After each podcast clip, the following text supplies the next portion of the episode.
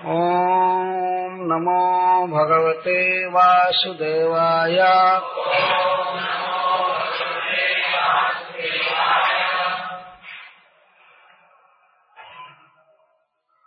शौनक उवाच हत्वा स्वरिक्था स्पृधयात् तायिनो।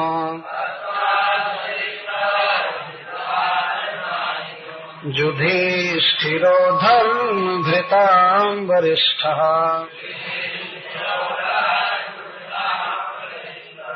सहानुजैः प्रत्यवरुद्धभोजनः।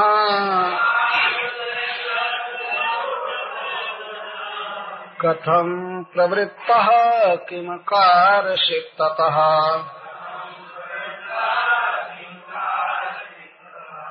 सौनक उवाच। श्री सौनक जी ने पूछा,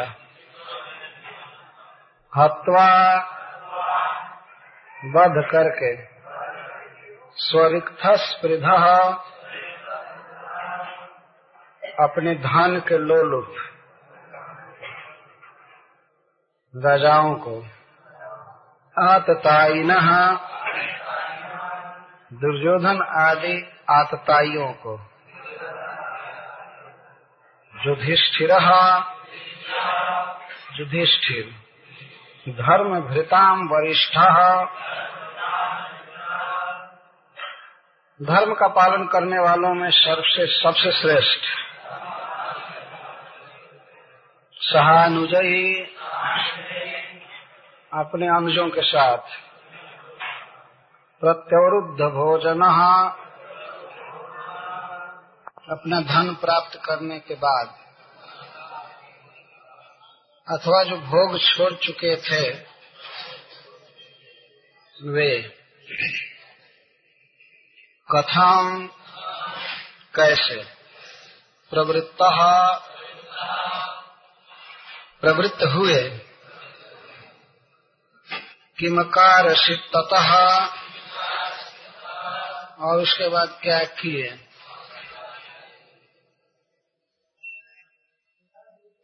सौनक जी के इस प्रश्न का संबंध नौवे अध्याय के अंतिम श्लोक से है। राज्यम चकार धर्मेण। महाराज युधिष्ठिर ने राज्य किया।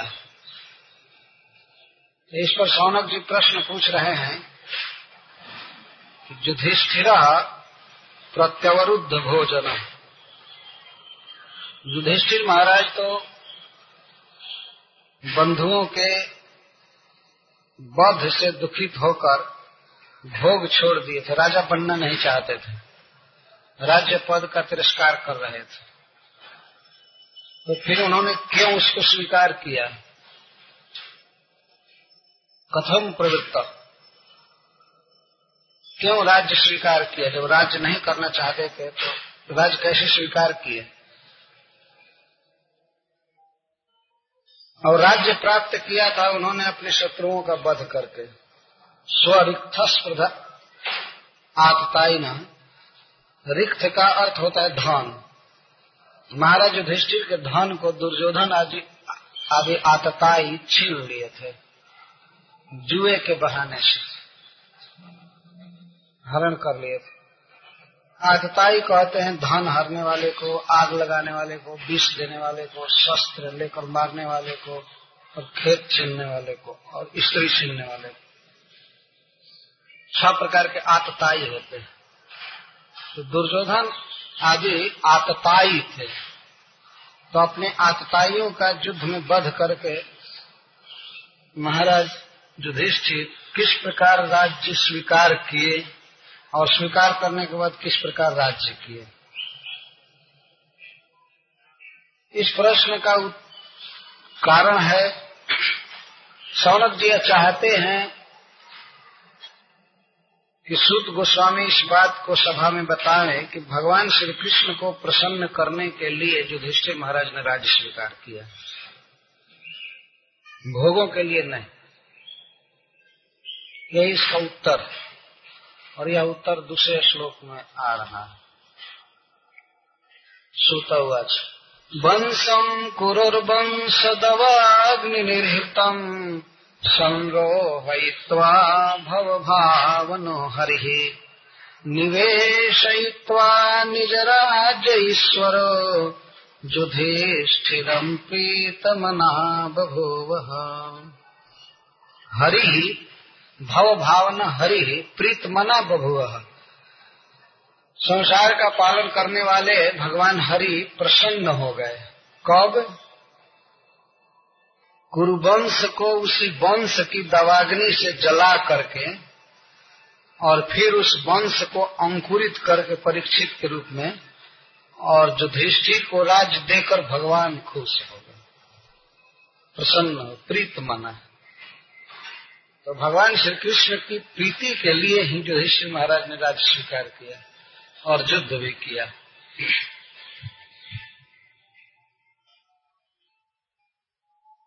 वंशम कुरोर वंश दवाग्नि निर्तम कुरोह वंशम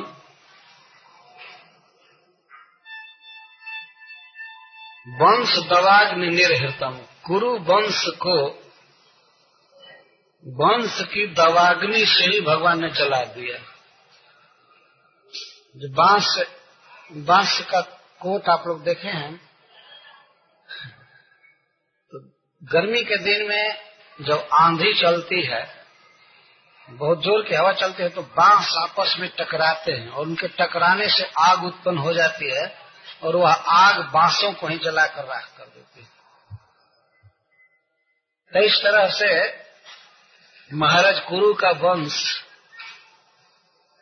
जल गया मतलब मर गया, कैसे वंश दवाग्नि, वंश की दवाग्नि से उसी वंश में आग लग गई। मतलब वंश का अर्थ बाँस और कुल दोनों होता है।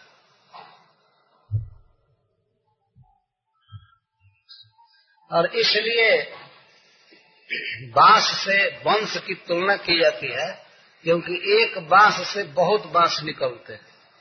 वंश का एक वंश से बहुत वंश निकलते हैं। अन्य वृक्षों में नहीं देखा जाता है। एक आम का वृक्ष रोपिए तो दूसरा आम का वृक्ष वहीं बगल में नहीं होगा। लेकिन बाँस का ऐसा स्वभाव है, एक वंश रोपते हैं तो अनेक वंश हो जाए एक व्यक्ति से अनेक लोग उत्पन्न होते हैं। इसलिए कुल की उपमा वंश से दी जाती है। पांडव और कौरव दोनों कुरु महाराज के वंश हैं और इनमें आपस में बैर की आग लग गई। बाँस के झुरमुट में बाँस के कोट में आग उत्पन्न हो जाए तो बांसों को जलाएगी और किसी वंश में यदि क्रोध रूपी आग उत्पन्न हो जाए तो फिर वंश को खत्म करेगी। बहुत प्रचंड अग्नि उत्पन्न हुई थी और जानते हैं इस क्रोधाग्नि को भभकाने के लिए क्या उपाय है? बात। बात सामान्य अग्नि को भी प्रवृत्त करने के लिए वात वात माने हवा। ज़रूरी हवा से अग्नि बढ़ जाती है। और क्रोध भी बढ़ता है बात से। क्रोध को भी आग कहा गया है। यह अग्नि, जो सामान्य अग्नि है यह तो अपना विषय पाने के बाद, ईंधन पाने के बाद खाक होकर के समाप्त हो जाती है। लेकिन क्रोधाग्नि ऐसी है कि वो रुकती नहीं। तो वह अभी बात से बढ़ती है। जैसे भीम ने दुर्योधन का तिरस्कार कर दिया। द्रौपदी ने द्रौपदी ने दुर्योधन का तिरस्कार कर दिया।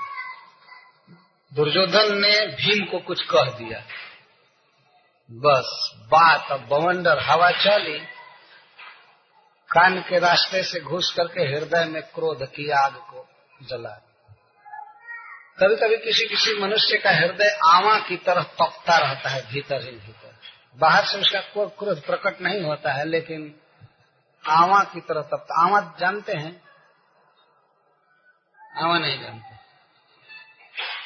गाँव के लोग इसको जानते हैं। आवा कहते हैं जब मिट्टी के कुछ बर्तन खपड़ा घर छाने के लिए या को किसी तरह की, कि मिट्टी के बर्तन जब पकाए जाते हैं तो एक बहुत बड़ा ढेर लगाया जाता है बर्तनों का और उसके ऊपर कुछ भूसा, घास दे करके मिट्टी से लेप कर देते हैं। मिट्टी से लेप कर देते हैं और उसमें कहीं से आग लगाते हैं। तो भीतर लक लक लक लक लाल हो जाता है, पकने लगता है, बाहर से दिखाई नहीं पड़ता। उसको आमा कहते हैं। कुछ लोग ऐसे होते हैं जिनका क्रोधी स्वभाव होता है, लेकिन क्रोध को दबा करके रखने में भी बड़े प्रवीण होते हैं। तो क्रोध है, लेकिन आपस में मिलेंगे, हरे कृष्ण हरे कृष्ण, कैसे हैं? तो क्रोध प्रकट नहीं होता है। लेकिन मन में क्रोध है।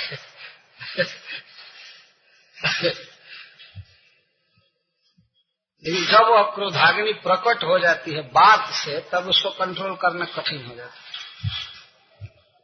बातों से ही अक्रोधाग्नि प्रकट होती है। तो कुरु वंश में वंश दवाग्नि उत्पन्न हो गए दवाग्नि मैंने जंगल की आग। जंगल में जो आग लगती है, फिर बुझाने से नहीं बुझेगी। भगवान भी इस क्रोध को बुझाना चाहते थे, लेकिन नहीं बुझा पाए। ऐसे वो नहीं चाहते थे बुझाना वास्तव। में जब संधि की बात होती थी तो भीम को याद आ जाता था दुर्योधन के बात की, और उन लोगों के कारनामे की। इन लोगों ने ये ये कहा, भीमसेन को ये बात याद आ जाती थी। कभी कभी दुर्योधन कहा था कि ये लोग असली बात के नहीं भीम को ये बात कभी जीवन भर भूल नहीं पाए। उन्होंने कहा था कि यदि मैं असली पांडु का होऊँगा तो तुम सौ भाइयों को मारूँगा। इनकी बात को वे लोग सुनते थे, थे वे इनको मारना चाहते थे। परस्पर बात फैलती थी। यदि किसी की बात को कोई न कहे या सामने आमने सामने कोई बात न बोला जाए तो क्रोध होगा ही नहीं। उससे कुछ भी नहीं बिगड़ेगा। वातावरण बिगड़ जाता है, केवल बात करने से। आपने देखा होगा, कहीं भी किसी वस्तु के लिए जब झगड़ा चालू होता है तो पहले बात से चालू होता है। एक पक्ष चाहता है कि मैं जो बोल रहा हूँ, चुपचाप रह जाओ। तो सोचता है नहीं, मैं अंतिम बार बोल करके चुप होता हूँ, तुम उसके पहले चुप रहो।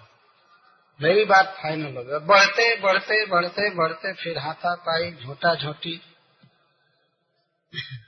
और कई तरह के काम चालू हो जाते जैसे शर्मिष्ठा और दयानी में झगड़ा हुआ।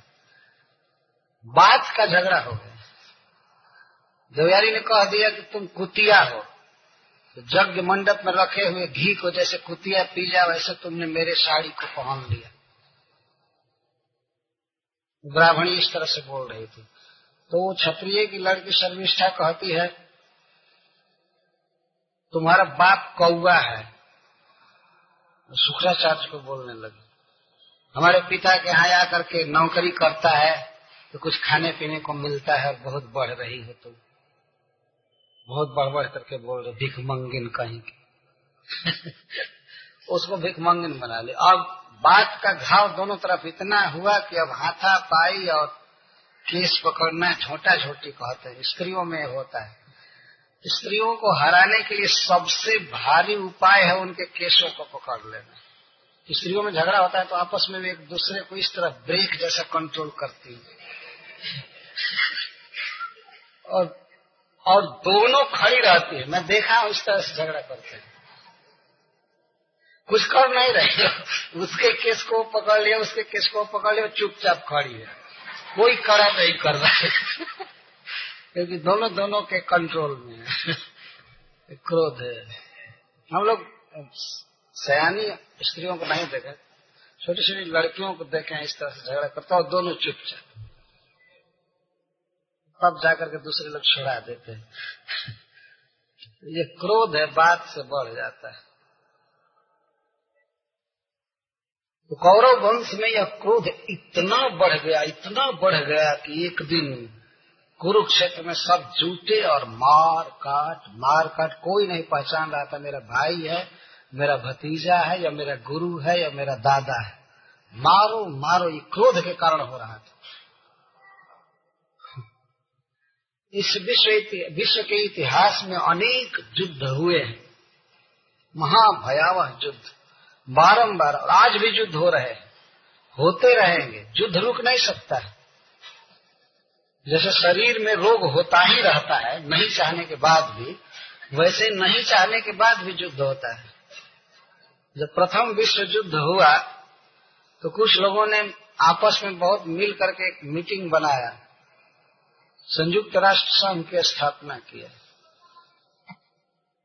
कि अब ऐसा नहीं होना चाहिए। तब तक तत्काल द्वितीय विश्व युद्ध हो गया।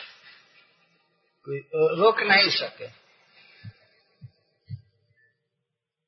प्रत्येक आदमी चाहता है कि कला नहीं होना चाहिए, झगड़ा नहीं होना चाहिए, है कि नहीं? झगड़ा को रोकने के अनेक प्रयास किए जाते हैं, लेकिन फिर भी कोर्ट चल रहा है।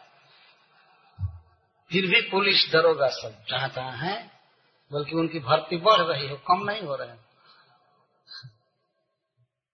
झगड़ा चलता ही रहता है। सामान्य बात के लिए भी झगड़ा हो जाता है तो यह जो कलह है, बैर है, यह आग है। और जंगल की आग है। इस आग से भगवान ने कुरुवंश को जला कर राख कर दिया। लेकिन जैसे उसी बाँस में फिर से कोई नया अंकुर उगे, उस तरह से उन्होंने संरोहित्वा, संरोहित अंकुरित किया उस वंश को। ने परीक्षित महाराज की रक्षा किया कहने का यह संरोहित्वा। वंश तो निर्हित हो चुका था। निर्हित मतलब जल चुका था पूरा, सब लोग खत्म हो गए। एक ही अंकुर बचा दिया भगवान ने। एक बाँस तो एक बाँस से बहुत बाँस हो जाएँगे। उनके पाँच पुत्र हुए, जन्मे जय आदि, फिर बढ़ गए। भाव भावना, भाव का संसार का पालन करने वाले भगवान राजा परीक्षित की रक्षा किए और निवेश निजराज ईश्वर अपने राज्य में अपने राज्य सिंहासन पर युधिष्ठिर महाराज को निवेश बैठा करके प्रीत मना प्रसन्न अब हो गए, ठीक हो गए। तो इतने करोड़ों लोग मारे गए, सब खत्म हुए, युधिष्ठिर महाराज को राजा बनाकर भगवान को आनंद हो गए बस ठीक हो गए निवेश यह शब्द बता रहा है कि युधिष्ठिर महाराज राज लेना नहीं चाहते थे। लेकिन उनको ज़बरदस्ती सिंहासन पर बैठा करके और मुकुट पहना करके भगवान ने कहा, आप राजा युधिष्ठिर को राजा के रूप में देखकर भगवान श्री कृष्ण के मन में प्रीति हुई और इसी श्री कृष्ण प्रीति के कारण महाराज ने राज्य स्वीकार किया। यह पहले प्रश्न का उत्तर हो गया। क्यों राज्य स्वीकार किया? प्राय राजाओं को देखा जाता है कि वो भोग भोगना चाहते हैं। ठाट बाट से रहना चाहते इसलिए वो राजा रहना चाहते हैं। ना? कोई प्रजा के पालन के लिए राजा हो, हो तो, तो बहुत मुश्किल से दूसरे लोग होते हैं। आजकल के लोग तो केवल इंद्रिय तृप्ति के लिए फैसिलिटी के लिए राजा बनना चाहते हैं। युधिष्ठिर महाराज केवल कृष्ण प्रीति के लिए राज्य स्वीकार किए। यह निज राज्य का अर्थ है कृष्ण राज्य अथवा युधिष्ठिर राज्य।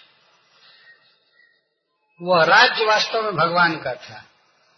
अपने राज्य पर भगवान ने युधिष्ठिर को बैठा। इसीलिए अब तक के जितने भी सुंदर शासन हुए, उसमें से राम राज्य और कृष्ण राज्य। कृष्ण राज्य में डायरेक्ट भगवान राजा नहीं थे, इसलिए उसको युधिष्ठिर महाराज का राज्य कहो। दो राज्य बहुत अच्छे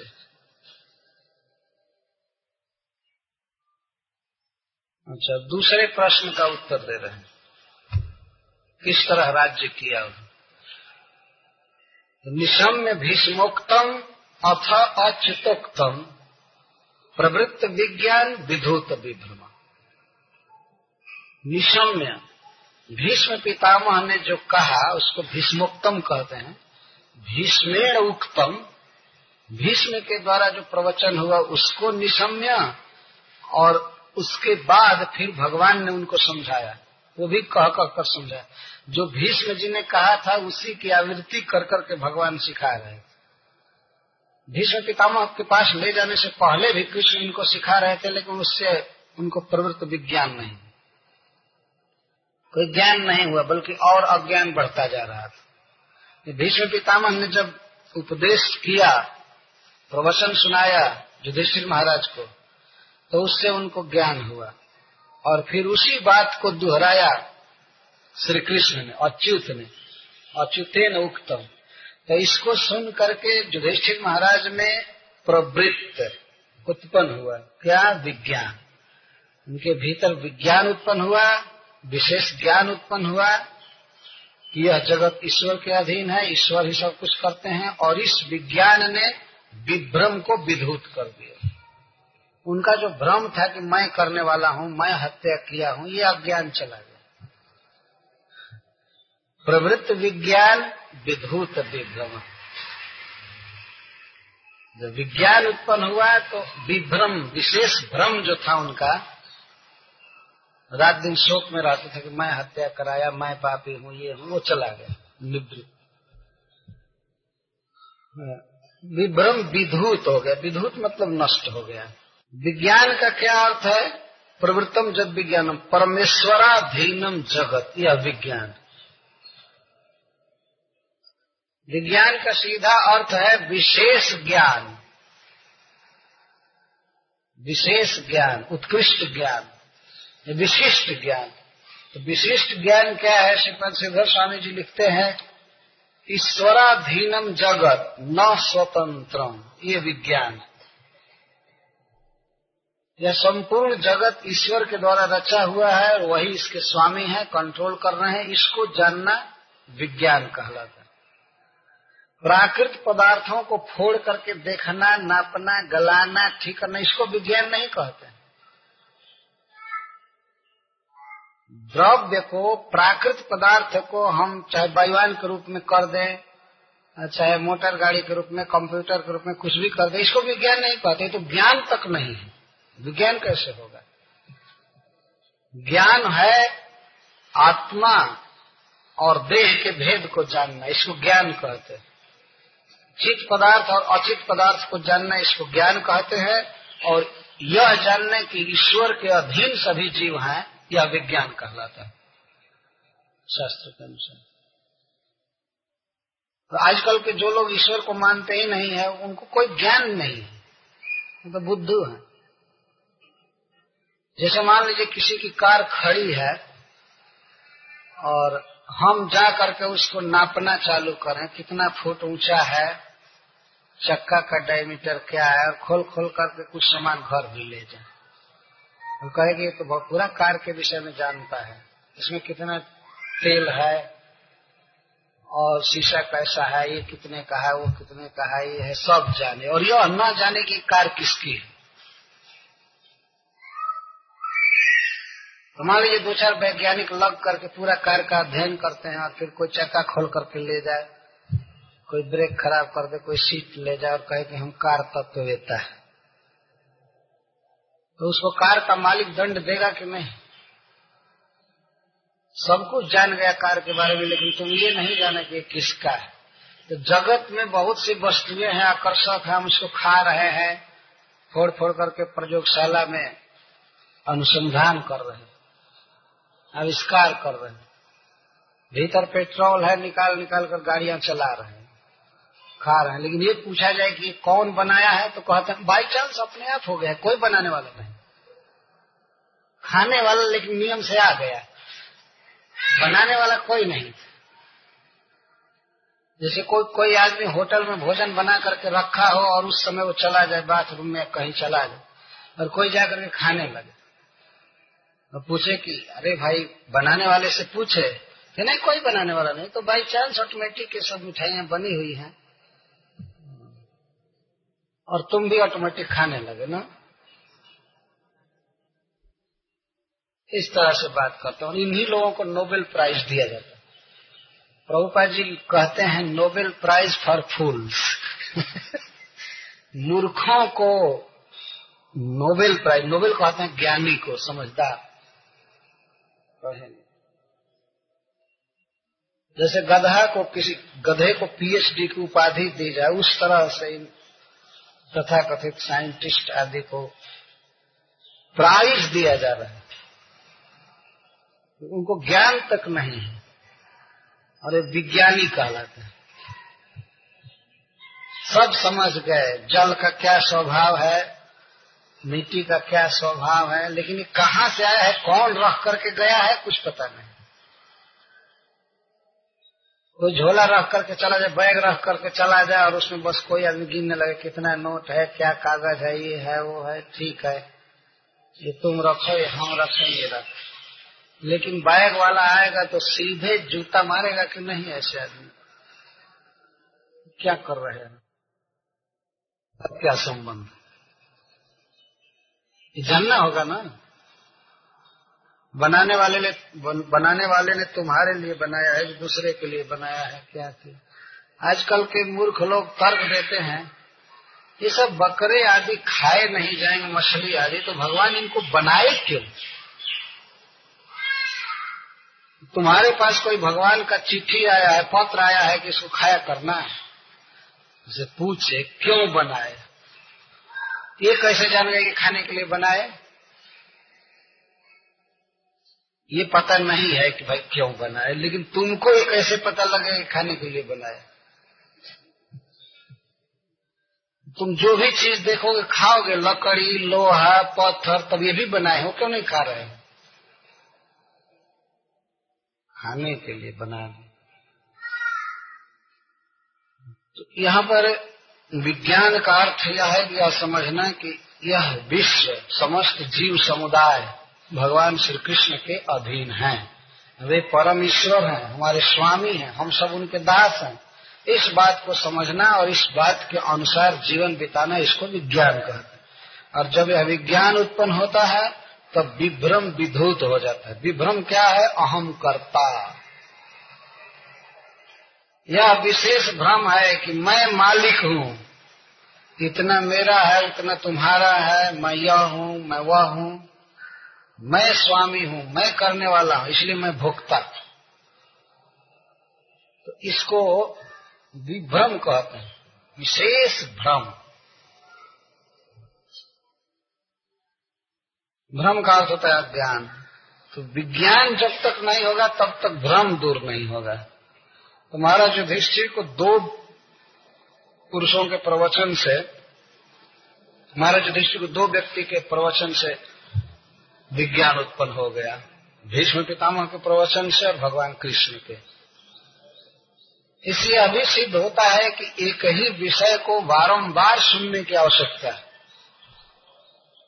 भीष्म का उक्तम सुनने के बाद और अच्युत का उक्तम सुनने के बाद तब तो प्रवृत्त विज्ञान, तब तो विज्ञान उत्पन्न हुए केवल भीष्म पितामह के प्रवचन से विज्ञान नहीं उत्पन्न हो सका। कुछ हुआ, लेकिन जब अच्युत ने समझाया तो फिर वो और अधिक पुष्ट हो गया। एक ही विषय को कई व्यक्ति के मुख से सुनने पर संदेह निवारण हो जाता है। जैसे साधारण बात है, आप मान लीजिए कार से कहीं जा रहे हैं और रास्ता आपको मालूम नहीं है। एक व्यक्ति से पूछते हैं वह बता देता है, यहाँ से जाकर के आप राइट मुड़ जाइएगा या बाएँ संदेह निवारण हो जाता है। जैसे साधारण बात है, आप मान लीजिए कार से कहीं जा रहे हैं और रास्ता आपको मालूम नहीं है, एक व्यक्ति से पूछते हैं वह बता देता है, यहाँ से जा करके आप राइट मुड़ जाइएगा या बाएँ मुड़ जाइएगा, इतना। तो कुछ संदेह निवारण होता है, लेकिन फिर आदमी पूछता है दूसरे से। दूसरा भी वही बताता है, तीसरा भी वही बताता है, चौथा भी वही तब निश्चिंत चले जाते हैं। इस तरह मन में भ्रम होता इस पर मुझे एक छोटी सी कथा याद आ जाती है, किस तरह से कई व्यक्ति के मुख से बातें सुन करके चित्त पर असर हो जाता है। मैं बारंबार इसको सुनाया करता हूँ। एक ब्राह्मण और एक बकरा, कहानी का शीर्षक। एक ब्राह्मण है, दशहरा के समय काली जी को बलि देने के लिए बकरा लेकर जा रहे थे, खरीद करके ला रहे थे। बहुत नवजुवक बकरा था अच्छा था, उसको लेकर के आ रहे थे, कंधे पर टांग करके। तीन ठगों ने, चोरों ने ये प्लान किया कि पंडित जी से बकरा किसी तरह ले लेना है। ऐसी बात बोले कि ये बकरा को छोड़ करके चले जाए और हम लोग ले जाकर इसको खा जाएँगे तो तीनों तीन जगह पर खड़े हो गए। लगभग एक एक किलोमीटर दूरी पर खड़े हो गए। जहाँ से वो आ रहे थे उस रास्ते में। तो पहला ठग पंडित जी को देखते ही ठठा करके हंसा। बहुत ज़ोर से हंसने लगा तो कोई अकस्मात हंसे तो आदमी को शंका होती है, क्या बात है, क्यों हंस रहा है? खूब हंस रहा था तो पंडित जी निकट आकर के पूछे कि क्या बात है बच्चा? क्यों हंस रहे हो? क्या बात, क्यों तुम्हें हँसी आ रही? तो वो कहा कि पंडित जी, आज मुझे हँसी आप पर आ रही है। क्या? मुझे हँसी इस बात पर आ रही है कि आप एक कुत्ता उठा करके क्यों आज चल रहे हैं? ये कुकुर क्यों ले जा रहे हैं? आप एक पवित्र ब्राह्मण हैं नहा धोआ करके रहते हैं, काली जी के भक्त हैं। ये अशुद्ध कुत्ता क्यों टांग कर ले जा रहे हैं?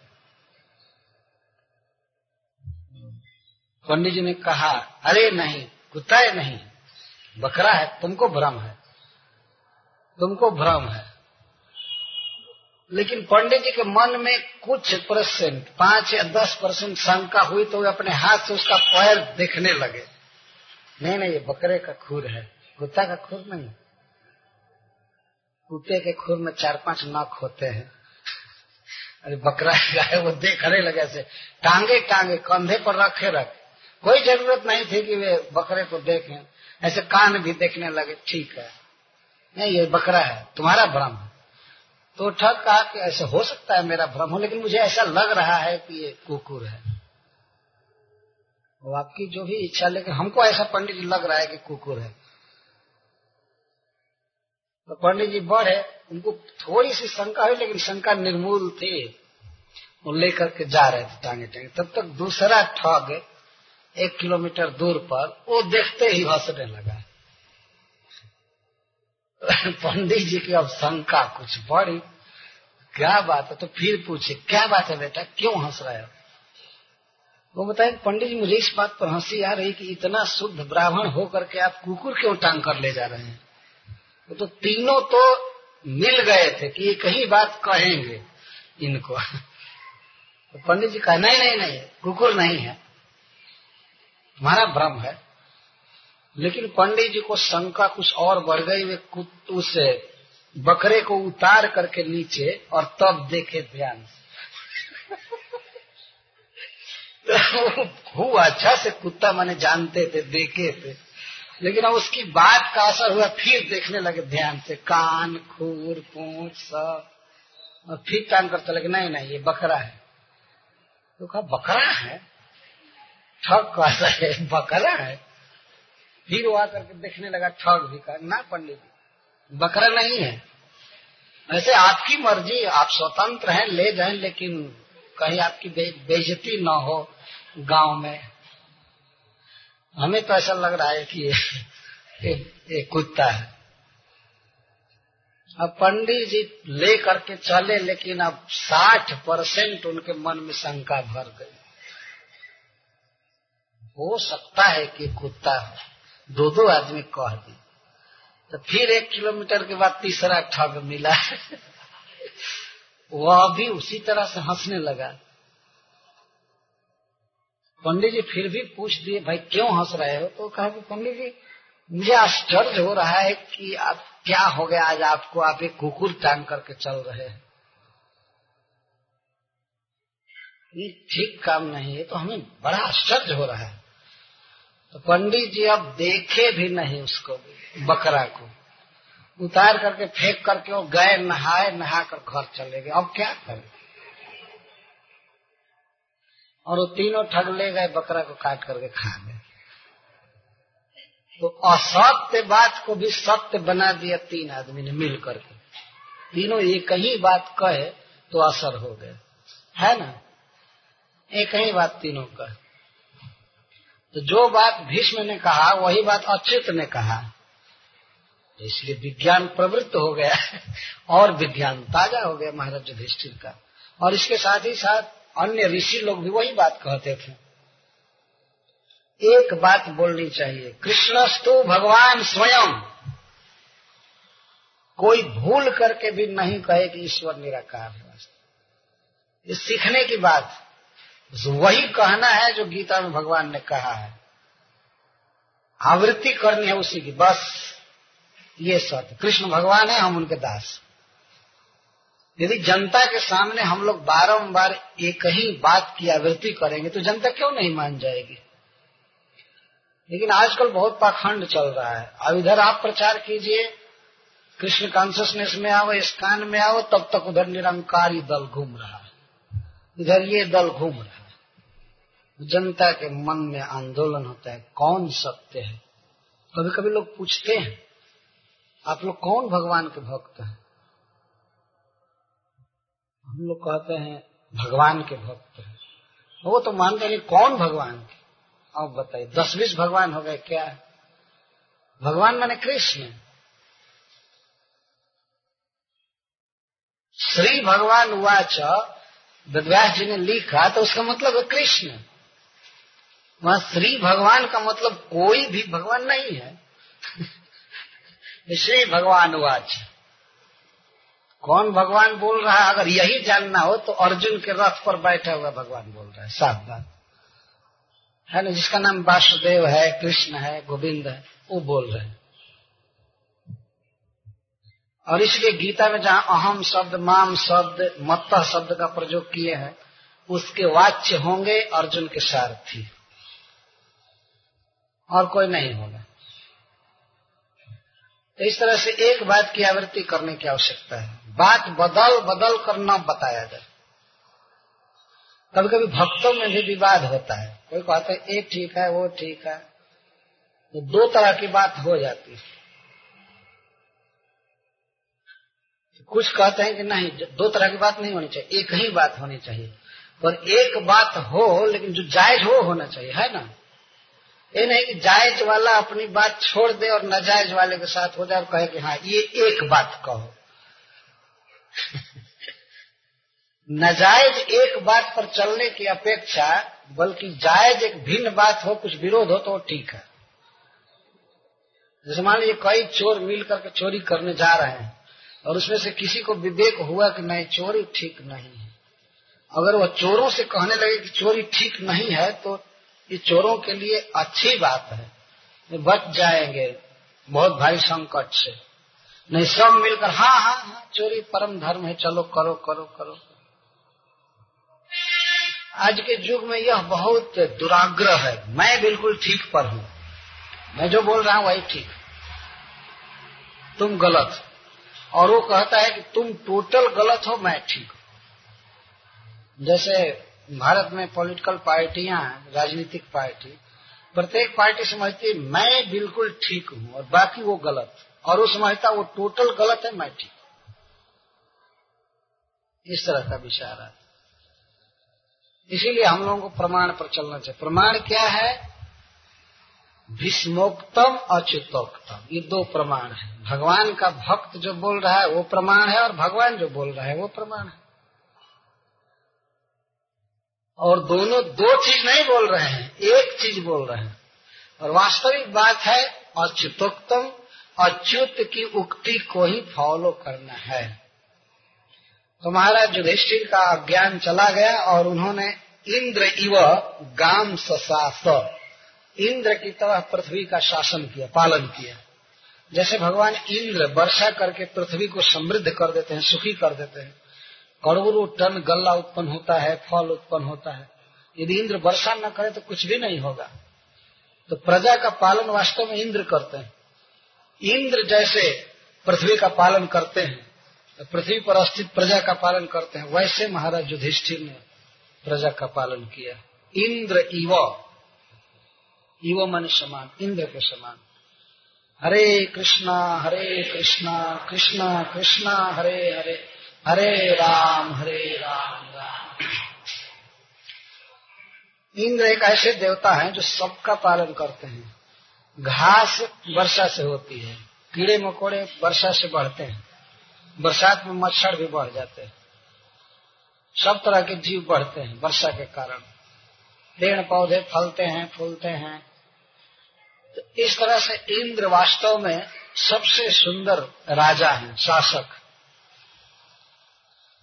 तो यहाँ उपमा दे रहे हैं शुद्ध गोस्वामी कि महाराज युधिष्ठिर इंद्र के समान स्वशासन गाम मन पृथ्वी पृथ्वी का शासन किया। बहुत सुंदर शासन किए अजिताश्रय। अब युधिष्ठिर महाराज का एक गुण बता रहे हैं, अजित आश्रय। अजित श्री कृष्ण एवं आश्रय जस्य श्री कृष्ण के आश्रय में रहकर सब कर रहे हैं। उनके वास्तविक आधार, सहायता देने वाले भगवान श्री कृष्ण थे। अजित आश्रय। और अनुजा अनुवर्तित और उनके सभी भाई उनके अनुसार चलते थे। किसी भाई ने कभी विरोध नहीं किया महाराज युधिष्ठिर का शासन में। ये मेरी आइडिया है, ऐसा लागू कीजिए। आजकल तो एक परिवार में चार भाई हैं तो चारों चार विचार वाले। लेकिन महाराज युधिष्ठिर पाँच भाई थे, पाँचों के विचार एक थे। सब युधिष्ठिर के पीछे। थे अब यही देखिए कि विश्व विजेता अर्जुन जैसा व्यक्ति, भीम जैसा बलवान व्यक्ति राज्य छोड़कर युधिष्ठिर महाराज के साथ वन में चला गया। वन में जाते। लेकिन वे सब मिलाकर युधिष्ठिर महाराज के अनुगामी थे। अनुज अनुवर्तित, अनुजय अनुवर्तित। उनके अनुज उनके वश में थे, उनकी आज्ञा के अनुसार चलते थे। और कैसी पृथ्वी का शासन किया? परिधि उपांताम। परिधि, पृथ्वी की परिधि समुद्र को कहते हैं। समुद्र पर्यंताम भूमि का पालन की परिधि, परित धीयते परिधि, वस्त्र को परिधि कहते हैं। जैसे हमारे देह के चारों तरफ़ वस्त्र है तो वस्त्र का नाम है परिधि, कनक परिधि। भगवान कृष्ण के लिए आया है कि भगवान श्री कृष्ण कनक परिधि हैं। मतलब सोने जैसा पीला वस्त्र पहनते हैं। तो यह पृथ्वी वस्त्र पहनी है। यह अभी एक स्त्री है। क्या वस्त्र पहनी है? नीला साड़ी पहनी नीली साड़ी पहनी मतलब समुद्र ही इसकी साड़ी है। इस पृथ्वी, इसको परिधि कहते तो सागरा समुद्र पर्यंता पृथ्वी का पालन किए, युधिष्ठिर महाराज। एक सुंदर गृहस्थी के लिए सफल घर गृहस्थी चलाने के लिए भाइयों का एक मत होना आवश्यक। यह शास्त्र में लिखा गया क्योंकि भाई बाह माने जाते हैं। जैसे हमारी यह बाह है, अगर इस बाह से सहकारिता न करे तो बहुत काम बिगड़ेगा। और दोनों मिल करके काम करे तो बहुत काम हो जाएगा। है ना? जैसे मान लीजिए यह हाथ खाया और कहता है कि अब हम धोना चाहते हैं। और यह हाथ कहे कि मैं लोटा नहीं उठाऊँगा। तुमको जो भी करना हो करो। तो कर लेगा, वो भी लोटा से ढारेगा, धोएगा, लेकिन अच्छे से नहीं कर सकता। और दोनों सहयोग कर, यह खा रहा है, यह लोटा उठा रहा है, धो रहा है तो बड़े आराम से हो जाता है। है ना? तो भाई में प्रेम होना बहुत आवश्यक लेकिन अवसर पा करके मैं ये कह देता हूँ, स्त्रियों को दुख नहीं मानना चाहिए कि भाई भाई में जो भेद पैदा हो जाता है, वो स्त्री के कारण होता है। इसीलिए स्त्रियों को हमेशा कंट्रोल में रखना चाहिए। वे पति को न दबाने पाए। नहीं तो तो रात में हुक्म दे सकते हैं कि तुम उनसे अलग हो जाओ। ये हो जाओ, ऐसा हो जाओ, ऐसा। और स्त्रियों में बहुत शक्ति होती है, पुरुष की मति भिन्न हो जाती है। तुम्हारा महाराज युधिष्ठिर के भाइयों में प्रेम होने का एक, यह भी बहुत बड़ा कारण था कि उन सबकी पत्नी एक थी।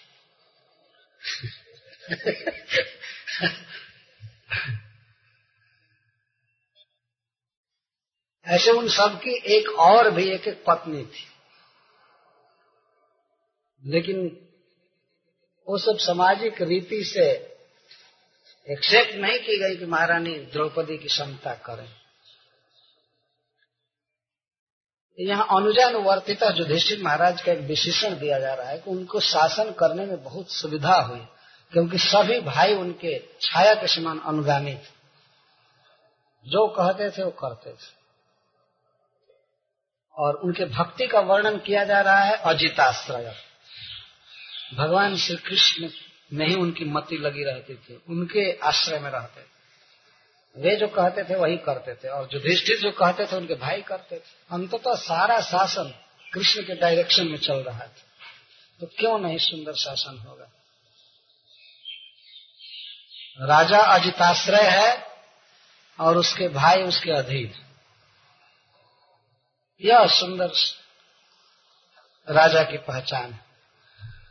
तो कैसा शासन किए इसको उनके सुंदर राज्य से वर्णन कर रहे हैं।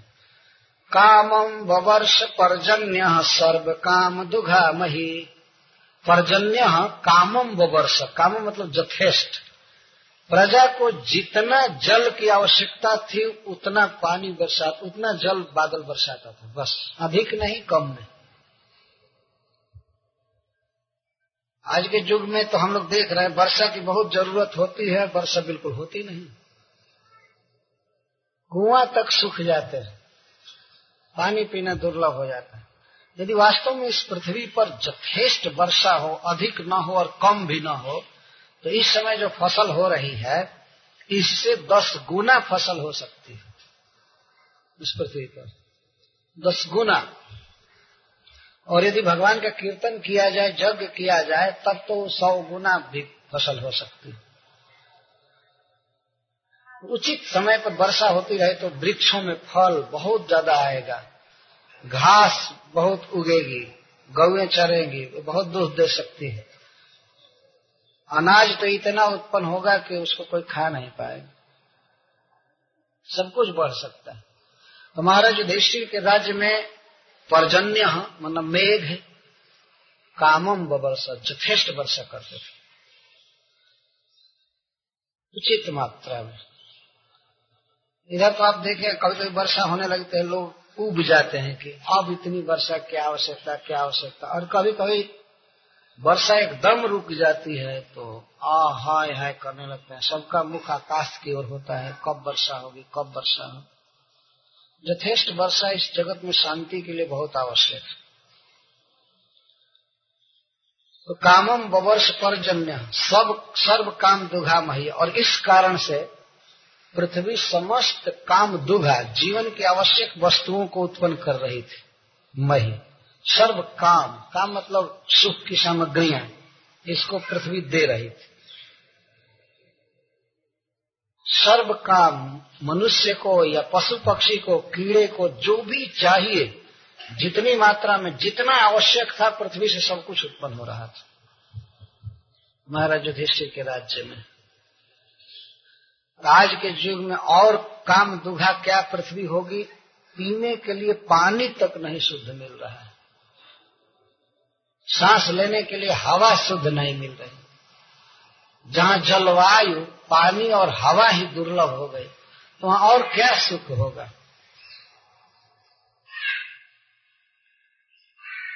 हम लोग इधर आ रहे थे न्यू बॉम्बे पार किए। तो देखते हैं केवल फैक्ट्री फैक्ट्री और धुआँ चारों तरफ़ छाया क्या स्वास्थ्य रह सकता है वैसे धुआँ में सांस लेकर? पीने के लिए दुकान में जाते हैं पानी। पानी खरीदना पड़ता है। बोतल में बंद पानी मिलता है।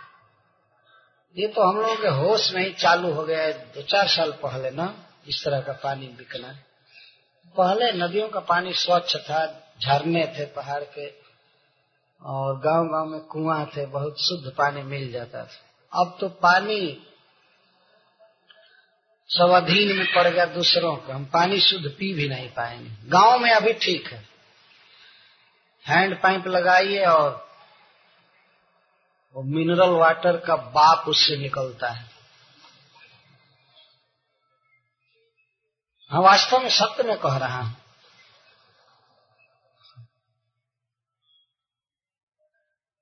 अभी भी लोग पीते हैं, लेकिन शहर में तो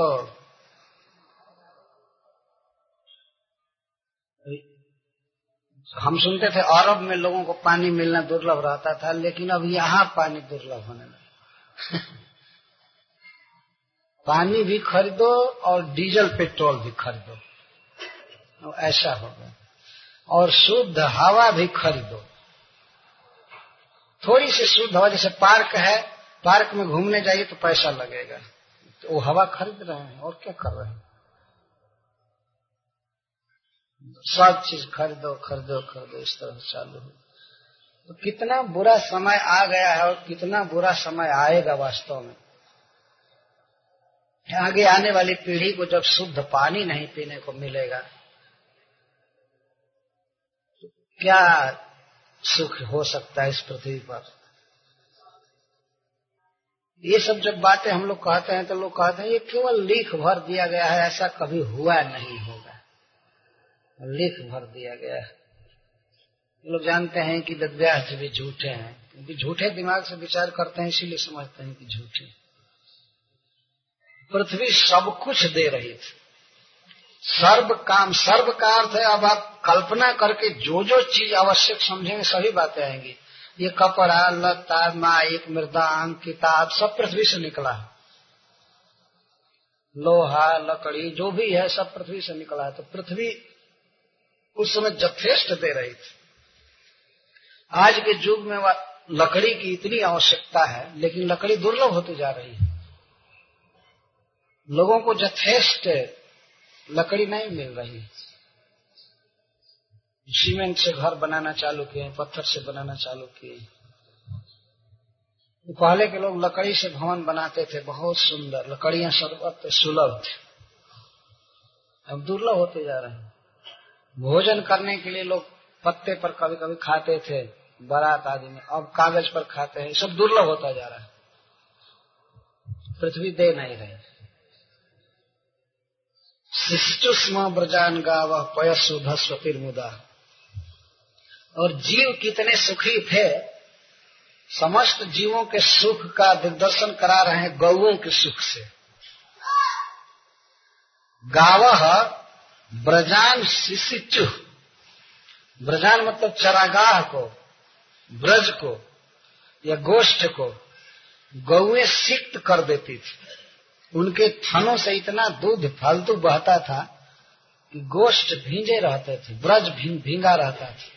गौओं के रहने के स्थान को ब्रज कहा जाता दूध का छिड़काव होता रहता था, घास पर और गली में और खिड़क में, सब जगह। इतना अधिक उनको चरने को मिलता था सुंदर सुंदर घास का दूध बढ़ता रहता इसलिए ओधस्वती ओधस्वती का थन वाली थन वाली गाय। थन वाली मतलब बहुत बड़ा बड़ा थन वाली, इसका अर्थ यह है। तो गौवे बहुत सुखी थी। किसी भी राज्य में सुंदर शासन और सुख का प्रमाण है, वहाँ की प्रमाण है वहाँ की सुखी गौ और आज के युग में सबसे बड़ी विपत्ति गौओं पर है। सबसे भारी विपत्ति गौओं पर और ये एक आश्चर्य है कि सारा समाज जो गौओं का भक्त है, वो सह रहा है गोहत्या को। सह रहा है। और ऐसे नलायकों को चुन चुन करके भेज देते हैं जो कि गुरक्षा करते नहीं। क्या कहा जाए? सभी राक्षस हो गए वास्तव में। यहाँ पर शुद्ध गोस्वामी किसी व्यक्ति विशेष के सुख को नहीं बता रहे हैं, लेकिन गौओं का नाम रख रहे हैं। गौ बहुत सुखी थी। यह उपलक्षण है, इससे समस्त जीवों के सुख का वर्णन किया जा रहा है। आज के युग में चरागाह को दूध से भिंगाना तो बहुत दूर रहा गोष्ठ भिंगाना दूर रहा। जितना पात्र आदमी चाहता है भरना, वो भी दूध से नहीं भर पाता। है ना? तो फालतू कहाँ से रहे? तो उसमें गौओं को इतना दूध होता था कि मनुष्य मनमाना दूध करके भी बर्तन भर जाने से छोड़ देता और फिर भी उनके थन से इधर उधर दूध चूता रहता था। बछड़ों के पीने के बाद भी और दूहने के बाद भी गौओं के दूध, थन में दूध भरा रहता और आज के युग में बहुत से ऐसे बच्चे हैं जिनको दूध है। मिल ही नहीं रहा। उनके कंठ तक दूध नहीं जा रहा। कुछ तो दूध देखते भी नहीं होंगे कि कैसा होता है दूध। दधि न श्रूयते कर्ण घृतम स्वप्ने भी दुर्लभम। मुग्धे दुग्धस्य का वार्ता तक्रम सक्रस्य दुर्लभम। एक पंडित जी अपनी पंडिताइन से कह रहे हैं, वो दूध की बात कर दे कि थोड़ा दूध लाना चाहिए, पंडित जी से। तो पंडित जी कहते हैं दधी में श्रूयते कर्ण। अब दही का दर्शन क्या, दही शब्द कान से भी नहीं सुनाई पड़ रहा है। दधी न श्रूयते कर्ण। और घृतम स्वप्ने भी दुर्लभ। कभी सपना में भी मैं नहीं देखा कि हमारे भात पर या रोटी पर और दाल में घी पड़ा है। जागृत में तो बहुत कठिन है, कभी सपना में भी नहीं घी खाया इस समय। और मुग्धे दुग्धस्य का वार्ता, अरे मुग्धे, अरे मूर्ख, क्या बात तुम दूध की कर रही हो? मुग्धे दुग्धस्य का वार्ता है, तक्रम सक्र से दुर्लभ। तक्र इंद्र को दुर्लभ हो गया, और जनता को क्या मिलेगा मनुष्य? जो पूरे ब्रह्मांड के स्वामी हैं, उनको भी मठा मिलना दुर्लभ हो गया। मतलब यह एक अतिशयोक्ति अलंकार है, भाषा का। लेकिन इससे यह ध्वनित होता है कि बहुत अभाव हो गया। बहुत अभाव हो गया।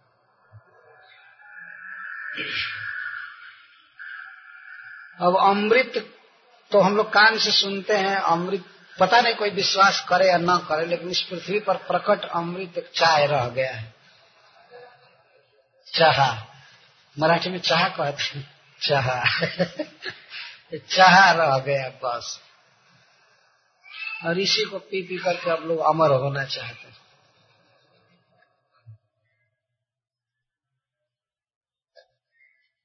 गौओं की बहुत आवश्यकता है, दूध की बहुत आवश्यकता है वास्तव में।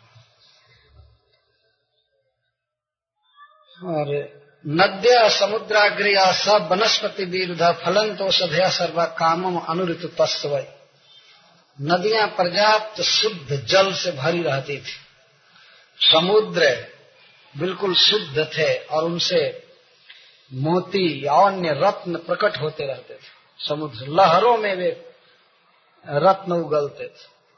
अभी मैं शायद कल ही इसकी चर्चा किया था कि अब तो देख ही रहे समुद्र क्या उगल रहा है। बॉम्बे की जितनी बैतरणी नदियाँ हैं, सब गिर रही हैं।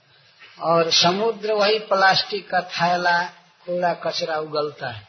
कभी रत्न नहीं उगलता। कुछ मछली उगलता है।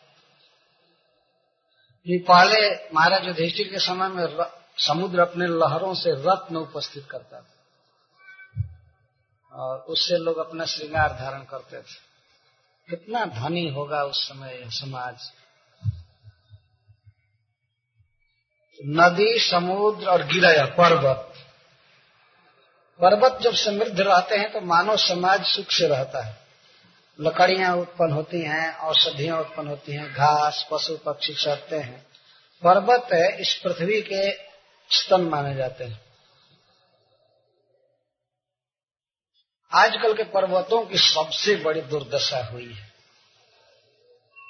जब तो हम राजस्थान में देखते हैं कि सन्यासी के कपार की तरह पर्वत छील करके रख दिए गए। कोई घास नहीं, कोई पेड़ नहीं, कुछ नहीं रह गया। मध्य प्रदेश में कुछ पर्वत हैं जो जिनमें पेड़ हैं। कोई पेड़ नहीं, कुछ नहीं रह गया। मध्य प्रदेश में कुछ पर्वत हैं जो जिनमें पेड़ हैं। बिहार में भी पेड़ हैं। लेकिन राजस्थान और गुजरात के पर्वत तो सब सन्यासी बना दिए गए। सब काट कुट करके, कोई पता ही नहीं है कि कहीं वृक्ष रहा होगा, कभी या नहीं रहा होगा। जो कि पर्वत इसलिए बनाए गए हैं कि उनमें से सुंदर सुंदर फल आवे, जड़ी बूटी आवे, घास आवे, लकड़ियाँ आवे। जब उनके पास कुछ रहा नहीं तो क्या किया जाए? सब काट कुट करके मूर्ख लोग।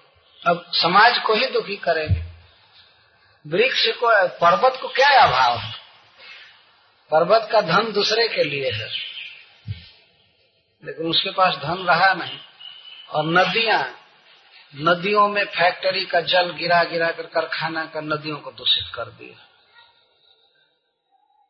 अब सुनकर आश्चर्य करेंगे, जमुना जी को बिल्कुल गट्टर जैसा बना दे। जमुना जी का पानी पीने लायक नहीं रह गया। वो तो स्पिरिचुअल दृष्टि दूसरी है, लेकिन गंध आता है ऐसे नाक के पास करने के बाद। ऐसी दुर्दशा होती जा रही है, नदियों की, समुद्र की, पर्वत की। सब वनस्पति विरुद्ध। और वृक्ष, लता, पता। महाराज युधिष्ठिर के समय में ये सब फलंती। औषधय सर्व। सभी बहुत सुंदर फल देते थे। समुद्र का फल है रत्न, पृथ्वी का फल है सुंदर जल, अमृत जैसा जल, और पर्वतों का फल तो आप सुन ही रहे थे। और औषधि आदि फलते हैं, फूलते हैं। अपने अपने ऋतु के अनुसार सब फल फूल देते थे। और सब जगह शब्द आ रहा है कामम। कामम का अर्थ जितनी इच्छा करे उतनी। जितनी जनता को आवश्यकता थी उतना दे रहे थे। फल।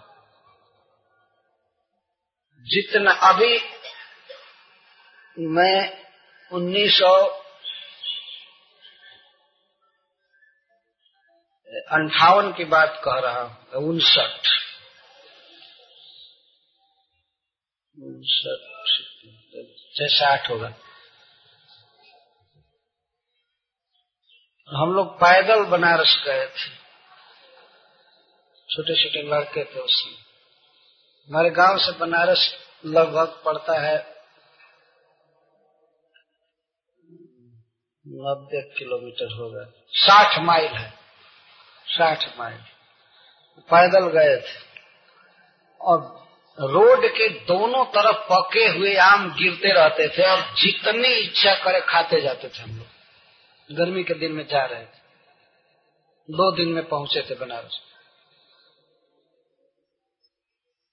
वृक्ष में से नहीं तोड़ना पड़ता था। पके हुए फल गिरते थे और हम लोग जहाँ तहां खाते रहते थे। इकट्ठा करके शीतल पेड़ की छाया में बैठ करके खाते थे।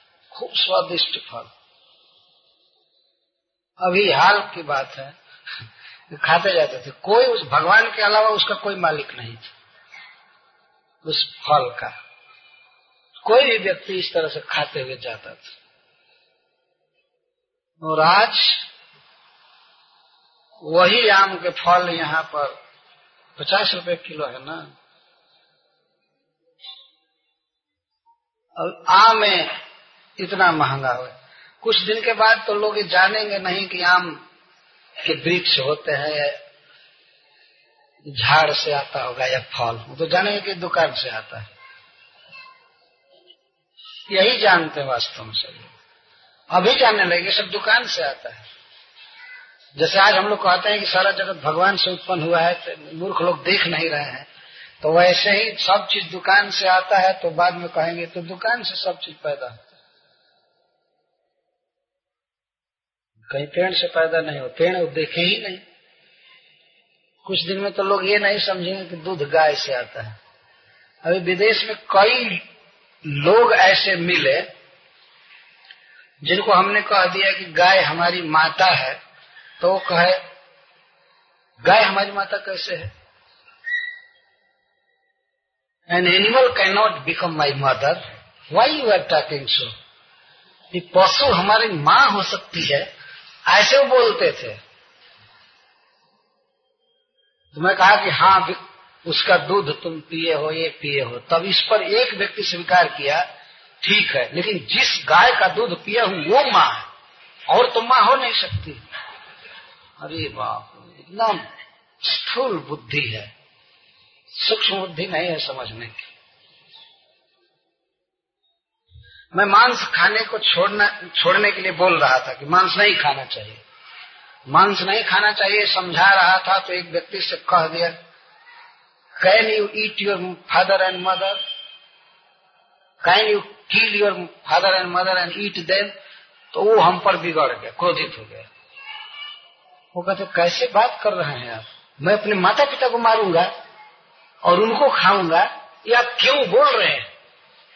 ये कैसे बोल रहे हैं? मैं तो गाय के लिए कहने जा रहा था। मैं कहा, सुनो सुनो, गाय और बैल को मारना माता पिता को मारने के समान है। तो इस पर लगे कहना मैं इसको नहीं मान सकता। गाय हमारी माता नहीं, एक पशु हमारी माँ नहीं हो सकती। वो समझ ही नहीं रहा। वैसे मनुष्य भी एक पशु है। Man is a social animal. है ना? ये सामाजिक पशु है। वो पशु समाज नहीं बनाते हैं, सरकार नहीं बनाते हैं। गाँव घर बेचारे नहीं बसा सकते। लेकिन ये पशु लोग संघ बनाते हैं, पंचायत भी बना लेते हैं, मंदिर भी बनाते हैं, अपना घर भी बनाते हैं। है ना? मानव पशु क्लब भी खोल लेते हैं। उन पशुओं में यही अंतर है कि वे सब चीज़ नहीं बना सकते। लेकिन मनुष्य सोशल एनिमल है तो पशु है वास्तव। तो इस बात को समझने के लिए बहुत ट्रेनिंग की आवश्यकता है।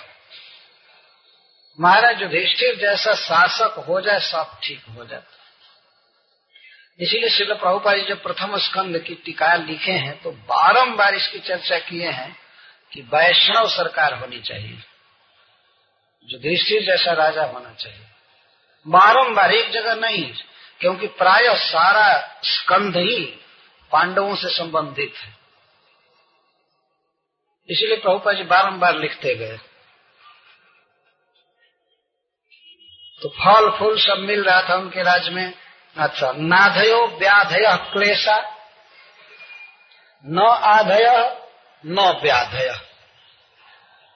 महाराज युधिष्ठिर के राज्य में किसी को कभी कोई मानसिक चिंता नहीं हुई। आधि कहते हैं मानसिक चिंता को। और व्याधि विशेष आधि शरीर में जब रोग होता है उसको कहते हैं। मानसिक चिंता को, ग्लानी को आधी कहा जाता है और शरीर में फोड़ा, फुंसी या कलरा, बुखार, पेट झड़ना, जो कुछ भी है, ये सब व्याधि। महाराज युधिष्ठिर के राज्य में एक मनुष्य को भी कभी आधी नहीं हुई न व्याधि। उसमें हॉस्पिटल की ज़रूरत नहीं पड़ी। तुम इतना रुपया लगाकर हॉस्पिटल बनाओ यह करो यह करो। आज ज़रूरत पड़ गई है। सब जगह हाई क्लास की बिल्डिंगे जो है, अस्पताल हैं, क्योंकि रोग बड़े बड़े जब विदेश के लोग आते हैं, हमारे देश में तो हमारे देश के नेता लोग दिखाते हैं उनको कि देखिए, हमारे देश में कितना बड़ा हॉस्पिटल तो इस बात की सूचना दे रहा है कि मतलब रोग बहुत ज़्यादा है। जो महाराज युधिष्ठिर के राज्य में एक भी हॉस्पिटल की ज़रूरत नहीं थी। सब डॉक्टर और वैद्य भूखे मर रहे थे।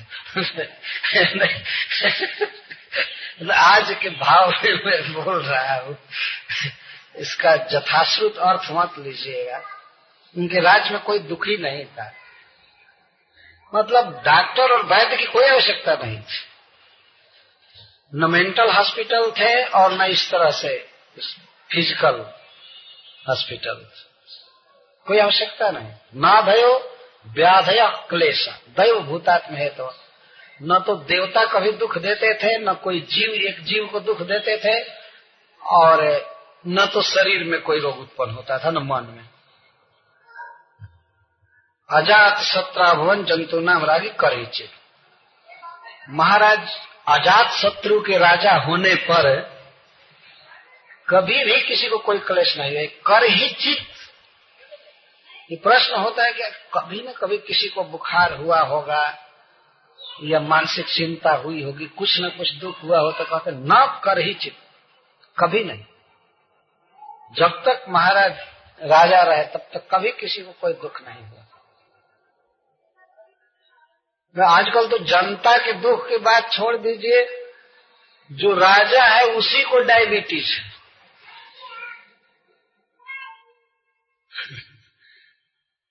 जो राजाओं का गण है, सांसद है, वो सभी रोगी हैं। उसमें से कितने लोग रेगुलर दवा खाते रहते हैं?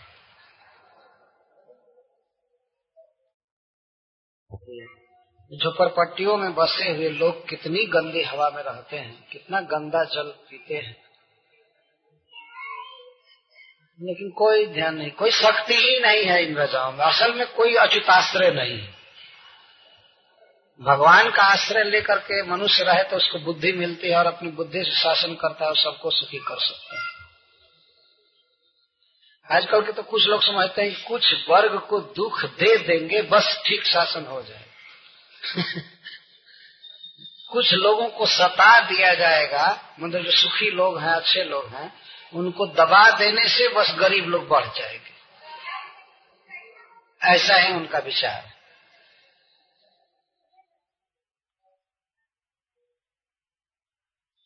यह धारणा छा गई है।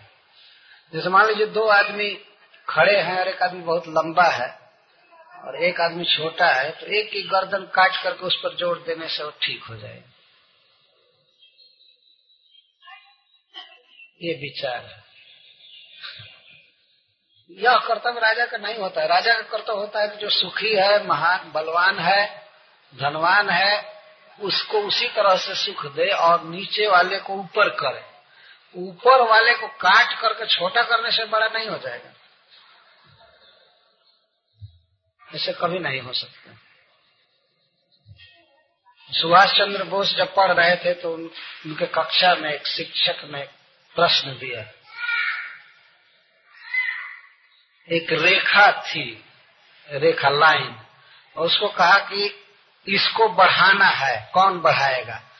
लेकिन इसको छूना नहीं है। इसी रेखा को बढ़ाना है, लेकिन इससे जो बढ़ाएगा आगे, इससे कोई कनेक्शन नहीं होना चाहिए। और फिर भी बढ़ाना है। तो कोई विद्यार्थी उत्तर नहीं दे सकता। तो सुभाष चंद्र बोस उठे और जा करके उस रेखा के नीचे उससे लंबी लाइन खींच दिए। उस रेखा से लंबी लाइन खींच। तो उन्होंने कहा हाँ ये है, अब रेखा बढ़ गई। इसको बढ़ाना कहता कोई सुखी है, पूर्व कर्मानुसार धनी है तो उसके धन को छीन करके उसको गरीब बना करके दूसरे को दे देने से दूसरा सुखी नहीं होता।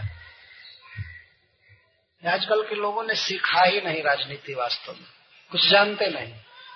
आक्रोश है धनियों के प्रति। बस उनको दबा दो, बस ठीक हो जाएगी स्थिति। यही सीखा। तो ऐसा होता नहीं। जैसे मान लीजिए एक पिता के चार पाँच पुत्र हैं और कोई पुत्र पढ़ने में बहुत तेज है। कोई पुत्र तेज नहीं है, खेती आदि करता है। तो वो सोचे कि खेती करने वाले को स्कूल भेजो, पढ़ाने के लिए, और जो पढ़ने में तेज है, उसको हल चलाने के लिए कहो, बस सब ठीक हो जाएगा। नहीं ठीक हो सकता है। जो जैसा है, उसको उस तरह से बढ़ाना चाहिए वास्तव में। हमारे यहाँ एक कथा कहते हैं, गाँव में लोग। एक ब्राह्मण के तीन पुत्र थे। ये भागवत की कथा नहीं है, लेकिन भागवत के सत्य को प्रमाणित करने के लिए मैं कह रहा हूँ। एक ब्राह्मण था, उसके तीन पुत्र थे। तो दो पुत्र पढ़े लिखे नहीं थे। तो एक भैंस चलाता था और एक खेती करता था। बड़ा लड़का पढ़ा लिखा था। तो वो ऊपर चापर का काम करता था। कागजात देखना और सब करना परिवार को ठीक रखने के। तो दोनों भाइयों में छोटे भाइयों में अमरस हुआ उसके प्रति। ने कहा कि हाँ, ये बैठा रहता है घूमता रहता है और हम लोग मर गए काम धंधा करके।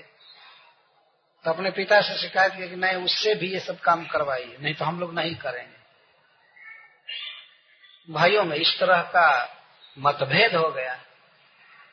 तो अकस्मात एक दिन की बात थी। राजा के यहाँ से ब्राह्मणों के पास निमंत्रण आया। निमंत्रण आया कि राजा कथा सुनना चाहते हैं। और ब्राह्मण का मतलब ही है पढ़ा लिखा होना चाहिए, वेद शास्त्र जानने वाला। तो सब ब्राह्मणों को निमंत्रण गया, बलात् की आय आकर के राजा को संस्कृत का श्लोक सुनाना है। कथा कहनी। तो उस ब्राह्मण के यहाँ तीन लड़के थे तो तीनों को निमंत्रण गया तीनों को हाजिर करो। और राजा इस तरह से टेस्ट भी करना चाहते थे, कौन ब्राह्मण पढ़ा लिखा है है या नहीं है, कैसे है, क्या है। ब्राह्मण को ज़रूर पढ़ा लिखा होना चाहिए, संस्कृत। तो उस समय बड़ा लड़का घर पर नहीं था तो दोनों को पकड़कर पुलिस ले गई। कि राजा बुलाया है चलो। और लोग रो रहे थे, लेकिन पुलिस पकड़ कर ले गई और ले जाकर के राजा से इंटरव्यू होने से पहले घर में रखा गया। तो दोनों रोना चालू किए। दोनों एक अक्षर पढ़े नहीं थे। तो भोजपुरी भाषा में लोग कहते हैं कि एक कह रहा था, हाय रे राजवा, पूछी तो क्या कह राजा पूछेगा तो क्या कहूँगा? राजवा उधर अरेर मारना जैसा होता है, अपमान सूचक। राजवा, पूछी तो क्या कहो? वो रो रहा था। तो वो दूसरा उत्तर दे रहा था, जौन तोर गति तवन मोर गति। और जो जो तुम्हारी गति है, वो मेरी गति, वो मेरी गति है। मैं क्या करूँ? दोनों इस तरह रो रहे तब तक सरकार के, राजा के किसी आदमी ने सुन लिया। राजवा कहते हुए। तो उसने जाकर शिकायत किया। कि राजा जी वो तो आपको गाली दे रहे हैं। एक बोल रहा है कि रजवा पूछी तक का कहो? राजवा शब्द गाली है। रजवा पूछी तक का कहो? तो लोग दोनों को पकड़ करके जेल में बंद कर दिए। अब राजा इंटरव्यू भी नहीं लिया। प्रमाणित हो गया कि हमको गाली दे रहे हैं। रो रहे थे। रो रहे थे। बेचारे वो तो रो रहे थे, गाली नहीं दे रहे थे, लेकिन रो रहे थे, शोक प्रकट कर रहे थे, उनको जेल में बंद कर दिया गया। तो इसके बाद उनके पिता के पास, बूढ़े पिताजी थे, उनके पास खबर गया कि आपके दोनों लड़के कारागृह में बंद हो गए। राजद्रोह का मुकदमा है उनको। राजा, वो लोग गाली दे रहे थे। राजा का अपमान कर रहे थे। अब क्या करे? वो पिताजी भी रोने लगे सुन करके। नहीं, गाँव में। तो बड़ा बेटा आया, कहीं से घूम घाम कर उसको पता चला कि हमारे भाई दोनों जेल में बंद वो गए, बड़े बुद्धिमान थे। वो जा करके राजा जी से मिले। इनको भी बुलाया गया था कथा कहने के लिए। तो उन्होंने जा करके फिर राजा से प्रश्न किया, उनका सत्कार पाने के बाद कि, महाराज, मुझे एक शंका है कि आप हमारे भाइयों को कारागृह में क्यों डाल दिए? मुझे बहुत इस बात का शोक। तो राजा ने कहा कि वो लोग मुझे इंसल्ट कर रहे थे। वो गाली दे रहे थे। कई लोगों ने सुना है। तो वो कहा कि नहीं सरकार, उनके सुनने में भ्रम हो गया। वो गाली नहीं दे रहे थे। तो प्रमाण पेश करने वालों ने कहा कि राजवा पूछी तक का कहा गाली नहीं है। ये क्या है? ये तो गाली है ना राजा को। तब उस बड़े पुत्र ने कहा कि नहीं, सुनिए, देखिए, जब भगवान श्री राम वन में चले गए तो राजा दशरथ ने सुमंत जी को भेजा कि जा करके राम को लौटा लाओ चार दिन के बाद, रथ से घुमा कर। चौदह वर्ष के बदले चार दिन घुमा करके वन से ला। तो सुमंत जी गए। सुमंत जी भगवान राम से आग्रह किए, लेकिन राम लौटे नहीं। तो सुमंत जी रोते हुए अयोध्या आ रहे थे तो वो कह रहे थे कि, राजवा, पूछी तो का कहो? राजवा, एक शोक के अर्थ में भी कहा जाता है बेचारा, पूछी तो का कहो? बेचारा राजा पूछेगा तो क्या कहूँगा? राम तो लौटे नहीं। तो उस बड़े पुत्र ने कहा कि सरकार वो तो रामायण की कथा कह रहा था। तब राजा ओहो, रामायण की कथा कह रहा था। उसको निकालो और इनाम दो इनाम दो। बहुत भारी राजकीय पुरस्कार दिया गया। लेकिन वो क्यों कह रहा था कि जब तोर गति, तौन मोर गति? अभी एक जेल में रह गया। और एक बहुत भारी पुरस्कार के साथ मुक्त हुआ तो वो कहता, सरकार, वो भी रामायण से कथा कह रहा था। जब भगवान श्री राम सुग्रीव जी से मिले तो राम को वन में किया गया था और सुग्रीव को भी उसके भाई ने घर से मारकर निकाल दिया था। वो वन में रहता था। तो जब सुग्रीव जी की भेंट हुई भगवान श्री राम से तो सुग्रीव जी ने पूछा कि आप लोग कौन हैं? क्या बात है? तो भगवान श्री राम ने कहा कि ऐसे ऐसे हमारे घर के लोग वन में हमको निकाल दिए और यहाँ आने के बाद हमारी स्त्री चोरी चली गई। तो भगवान श्री राम ने पूछा कि आप वन में क्यों रहते हैं? तो वो कहे, जौन तोड़ गति तो मोर गति। हमारे भाई ने हमको वन में निकाल दिया और हमारी स्त्री को छीन लिया है। जौन तोड़ गति तो मोर गति। तो उस ब्राह्मण ने कहा कि सरकार, मेरा छोटा भाई किसकिधा कांड की कथा कह रहा है। और वो मझला भाई अयोध्या कांड से कथा कह रहा है। क्या कहें सरकार, आप समझे नहीं तो तो ओ हो, पंडित जी क्षमा कीजिए और बहुत भारी पुरस्कार से दोनों भाइयों को विदा किया गया। ठीक है, इस तरह। तो दोनों भाई घर गए तो पिताजी के पास ये संवाद हुआ, कैसे लोग निकले? तो बड़े भाई ने निकाला। तब वो लोग क्षमा मान ठीक है आप ऐसे ऊपर चापर का काम देखिए और हम लोग हल चलाएँगे और भैंस चलाएँगे। ठीक है ठीक है। आपके लिए वही ठीक है। तो इस तरह के, इस तरह की कथा लोग कहा करते हैं कभी कभी तो मान लीजिए जिस समय इंटरव्यू होने लगेगा तो क्या होगा? आज तो कह रहे हो कि किसी भी व्यक्ति को समान अधिकार दो और इंटरनेशनल मामला आएगा, तब बुद्धि काम करेगी।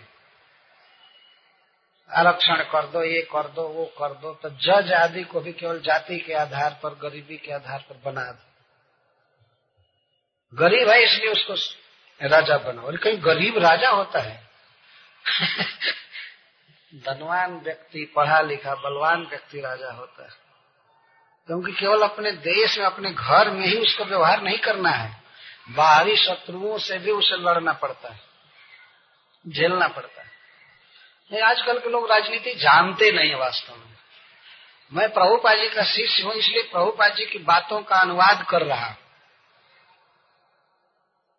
मेरा यह सहज धर्म है कि कहे। लेकिन यहाँ तो कोई उस तरह के राजा नेता बैठे नहीं है, इसलिए अभी व्यर्थ ही। तो जो भी हो, महाराज युधिष्ठिर के राज्य में कभी किसी को दुख नहीं हुआ। अब भगवान श्री कृष्ण की लीला कह रहे हैं, हस्तिनापुर जाने के उषित्वा हस्तिनपुरे मासान कतिपयान हरि सुहृदाम च विशोकाय ससुश्च प्रिय काम्य। भगवान श्री कृष्ण हस्तिनापुर में कुछ दिन रुके कतिपयान मासान कुछ महीने तक। चार महीने तक, इसका अर्थ यह है। क्यों रुके?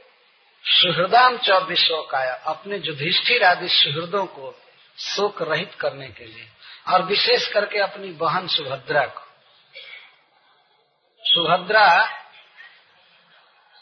पुत्रहीन हो गई थी। अभिमन्यु मारे गए थे युद्ध में। इसलिए वो बहुत दुखी रहती थी। तो विशेष करके सुभद्रा को सुखी करने के लिए और अपने अन्य बंधुओं को जो धिष्ठिर आदि को, कुंती आदि को सुखी करने के लिए हस्तिनापुर में रुके। स्वसुच प्रिय काम गया स्वसा बहन को कहते हैं, बहन के का प्रिय करने के लिए। दुख के समय में बहन के लिए भाई बहुत सहारा होता है। यह लोक में भी देखा गया है। कभी कभी तो बहुत बड़ा सहारा होता है। कुंती महारानी के भी सहारा वसुदेव जी थे, लेकिन बाद में वसुदेव जी स्वयं ही कारागृह में बंद हो गए। नहीं तो अपने बहनों का वो बड़ा आदर करते थे। भागवत में एक जगह आया है कि अपनी बहनों का सत्कार पिता के समान करते थे। बहुत दहेज देते थे, दान देते थे अपनी बहनों को। तो भगवान श्री कृष्ण भी अपनी बहन को सुखी करने के लिए हस्तिनापुर रहते थे। लेकिन कुछ महीने के बाद आमंत्र चाभ्यनुज्ञाता परिस्वज्जाभिवाद्यतम आरोह रथम कश्चित परिसक्तो विवादित। पांडवों से परामर्श करके खूब अच्छी तरह से उनको समझा बुझा करके भगवान श्री कृष्ण राज़ी कर लिए, किसी का आलिंगन किए और किसी के द्वारा स्वयं आलिंगित हुए, जैसे युधिष्ठिर महाराज ने आलिंगन किया उनको, और भगवान श्री कृष्ण नकुल सहदेव को आलिंगन किए, अर्जुन और कृष्ण दोनों बराबर से आलिंगन करते, भीमसेन आलिंगन किए कृष्ण का। तो किसी को प्रणाम करके, किसी से आलिंगन करके, किसी से पूजित हो करके किसी की पूजा करके, भगवान रथ पर सवार हुए। आरूरोह रथम। रथ पर सवार हुए। देखिए, भगवान किसी किसी को प्रणाम करके रथ पर सवार हुए। किसी के द्वारा आलिंगित होकर, किसी के द्वारा अभिवादित होकर और किसी का अभिवादन करके, किसी को प्रणाम करके। शिल प्रभुपा जी कहते हैं कि लोग बेकार भगवान बनना चाहते हैं। बहुत बड़ा घाटा में हो जाएँगे। भगवान से बड़ा बनना चाहिए। भगवान के बराबर तो कोई होगा ही नहीं, क्योंकि शास्त्र कहता है। लेकिन भगवान से बड़ा हो सकता है। जैसे युधिष्ठिर महाराज, ये कुंती महारानी, ये भगवान से बड़े हैं। भगवान इनके चरण छूकर प्रणाम करते हैं। तो भगवान काहे को बनेंगे भगवान से बड़ा बनना चाहिए ना? है कि नहीं? भगवान से बड़ा बनना चाहिए। और नहीं तो छोटा रहना चाहिए। भगवान के समान तो कोई होगा नहीं। न तत्समस्या वेदिका को तो नहीं। मतलब भक्ति करनी चाहिए। भक्ति करने पर भगवान चरण छुएँगे। वे साथ में रहेंगे। अब बताइए जब ही भगवान सुनते होंगे कि कोई भगवान बन रहा है तो उनको कितना क्रोध होता है? कोई दूसरा व्यक्ति नकल करता हो तो भगवान का तो भगवान को तो क्रोध आएगा ही। उनके लीला काल में पौंड्रक अपने को भगवान कहा तो जाकर भगवान ने उसकी गर्दन काट दिया भगवान ये चाहते हैं हमसे बड़ा बन जाओ, लेकिन दूसरा भगवान मत बनो, न बन सकते। कोई संसार में ऐसा व्यक्ति नहीं है जो ये सोचे कि हमसे कोई बड़ा हो जाए। भगवान हमेशा चाहते प्रेम करे, बड़ा हो जाए। तो भगवान का विरह नहीं सह सके वे लोग। इसको कैमुत्य न्याय से शुद्ध गोस्वामी यहाँ वर्णन करते हैं। विशेष करके पहले स्त्रियों का नाम ले रहे हैं। कौन कौन लोग विरह नहीं सह सके? सुभद्रा, द्रौपदी, कुंती, विराट, तनया तथा गांधारी, धृतराष्ट्रश्च, जुयुत्सुर, गौतमो जमौ वृकोदरश्च धौम्यश्च, स्त्रियो, मत्स्यसुतादयः। न से हिरे विमोह्यन्तो विरहम सार्ग धन्वन सुभद्रा, द्रौपदी, कुंती और उत्तरा, विराट तनया। महाराज विराट की पुत्री, उत्तरा। और गंधारी, धृतराष्ट्र, जुयुत्सु, एक वृद्ध पुरुष थे। ये धृतराष्ट्र के पुत्र थे, धृतराष्ट्र के पुत्र थे, एक वैश्य कन्या से इनका जन्म वैश्य स्त्री से जन्म हुआ था। और गौतमो, कृपाचार्य, यमौ, नकुल सहदेव, भीमसेन और पुरोहित धौम्य जी और सत्यवती आदि स्त्रियाँ मत्स्य सुता मछली की बेटी, सत्यवती आदि ये सब स्त्रियाँ भगवान श्री कृष्ण के घर से निकलते समय विमुह्यन तो पहले तो ये मूर्छित होकर गिर पड़े सब। मूर्छित होकर गिर पड़े। उनके घर से निकलते हैं कि अब श्री कृष्ण चले जाएँगे, इसको सुनते हैं। विमुह्यन तो विमोह हो गए मोह का अर्थ होता है मूर्छा। सह नहीं सकी। न से हिरे विमुह्यन तो विरहम सारण धन उनके विरह को नहीं सह सके। और जब कुछ देर के बाद मूर्छा टूटी तो कृष्ण के साथ ही साथ जाने लगे। जिधर कृष्ण जाते थे, उधर। और मैं कृष्ण को यह दे दू, वह दे दू, वह दे दू, और अनिमिष नेत्रों से केवल कृष्ण के मुख की ओर देख रहे थे। तो यहाँ एक कैमुत्य न्याय के का आश्रय लेकर शुद्ध गोस्वामी उनके विरह का वर्णन करते हैं। किम उत? संस्कृत में एक शब्द है। जैसे यह कहा जाए कि जो व्यक्ति सौ किलो वज़न उठा सकता है तो उत दस किलो? दस किलो उठा ले तो इसमें कहना ही क्या है? किम उत तो जब भगवान की कथा सुन करके, उनसे प्रेम करने वाला व्यक्ति उनकी कथा को नहीं छोड़ सकता है तो श्री कृष्ण के साथ रात दिन रहने वाले लोग श्री कृष्ण के विरह को कैसे सह सकते जब उनके कथा के विरह को नहीं सहा जा सकता है तो फिर भगवान के विरह को कैसे सहा जा सकता है? जिसको कैमुत्य न्याय कहते हैं। उसी को कह रहे हैं, सत्संगान मुक्त दुसंगो हातुम नोत्साहते बुध कीर्तिमानम जसो जस्य सकृदा कर्ण रोचनम तस्मिन्यस्त धिय पार्था सहेरन विरहम कथम। दर्शन स्पर्श संलाप शयनाशन भोजन सत्संगन मुक्त दुःसंग वैष्णवों के संग से, साधुओं के संग से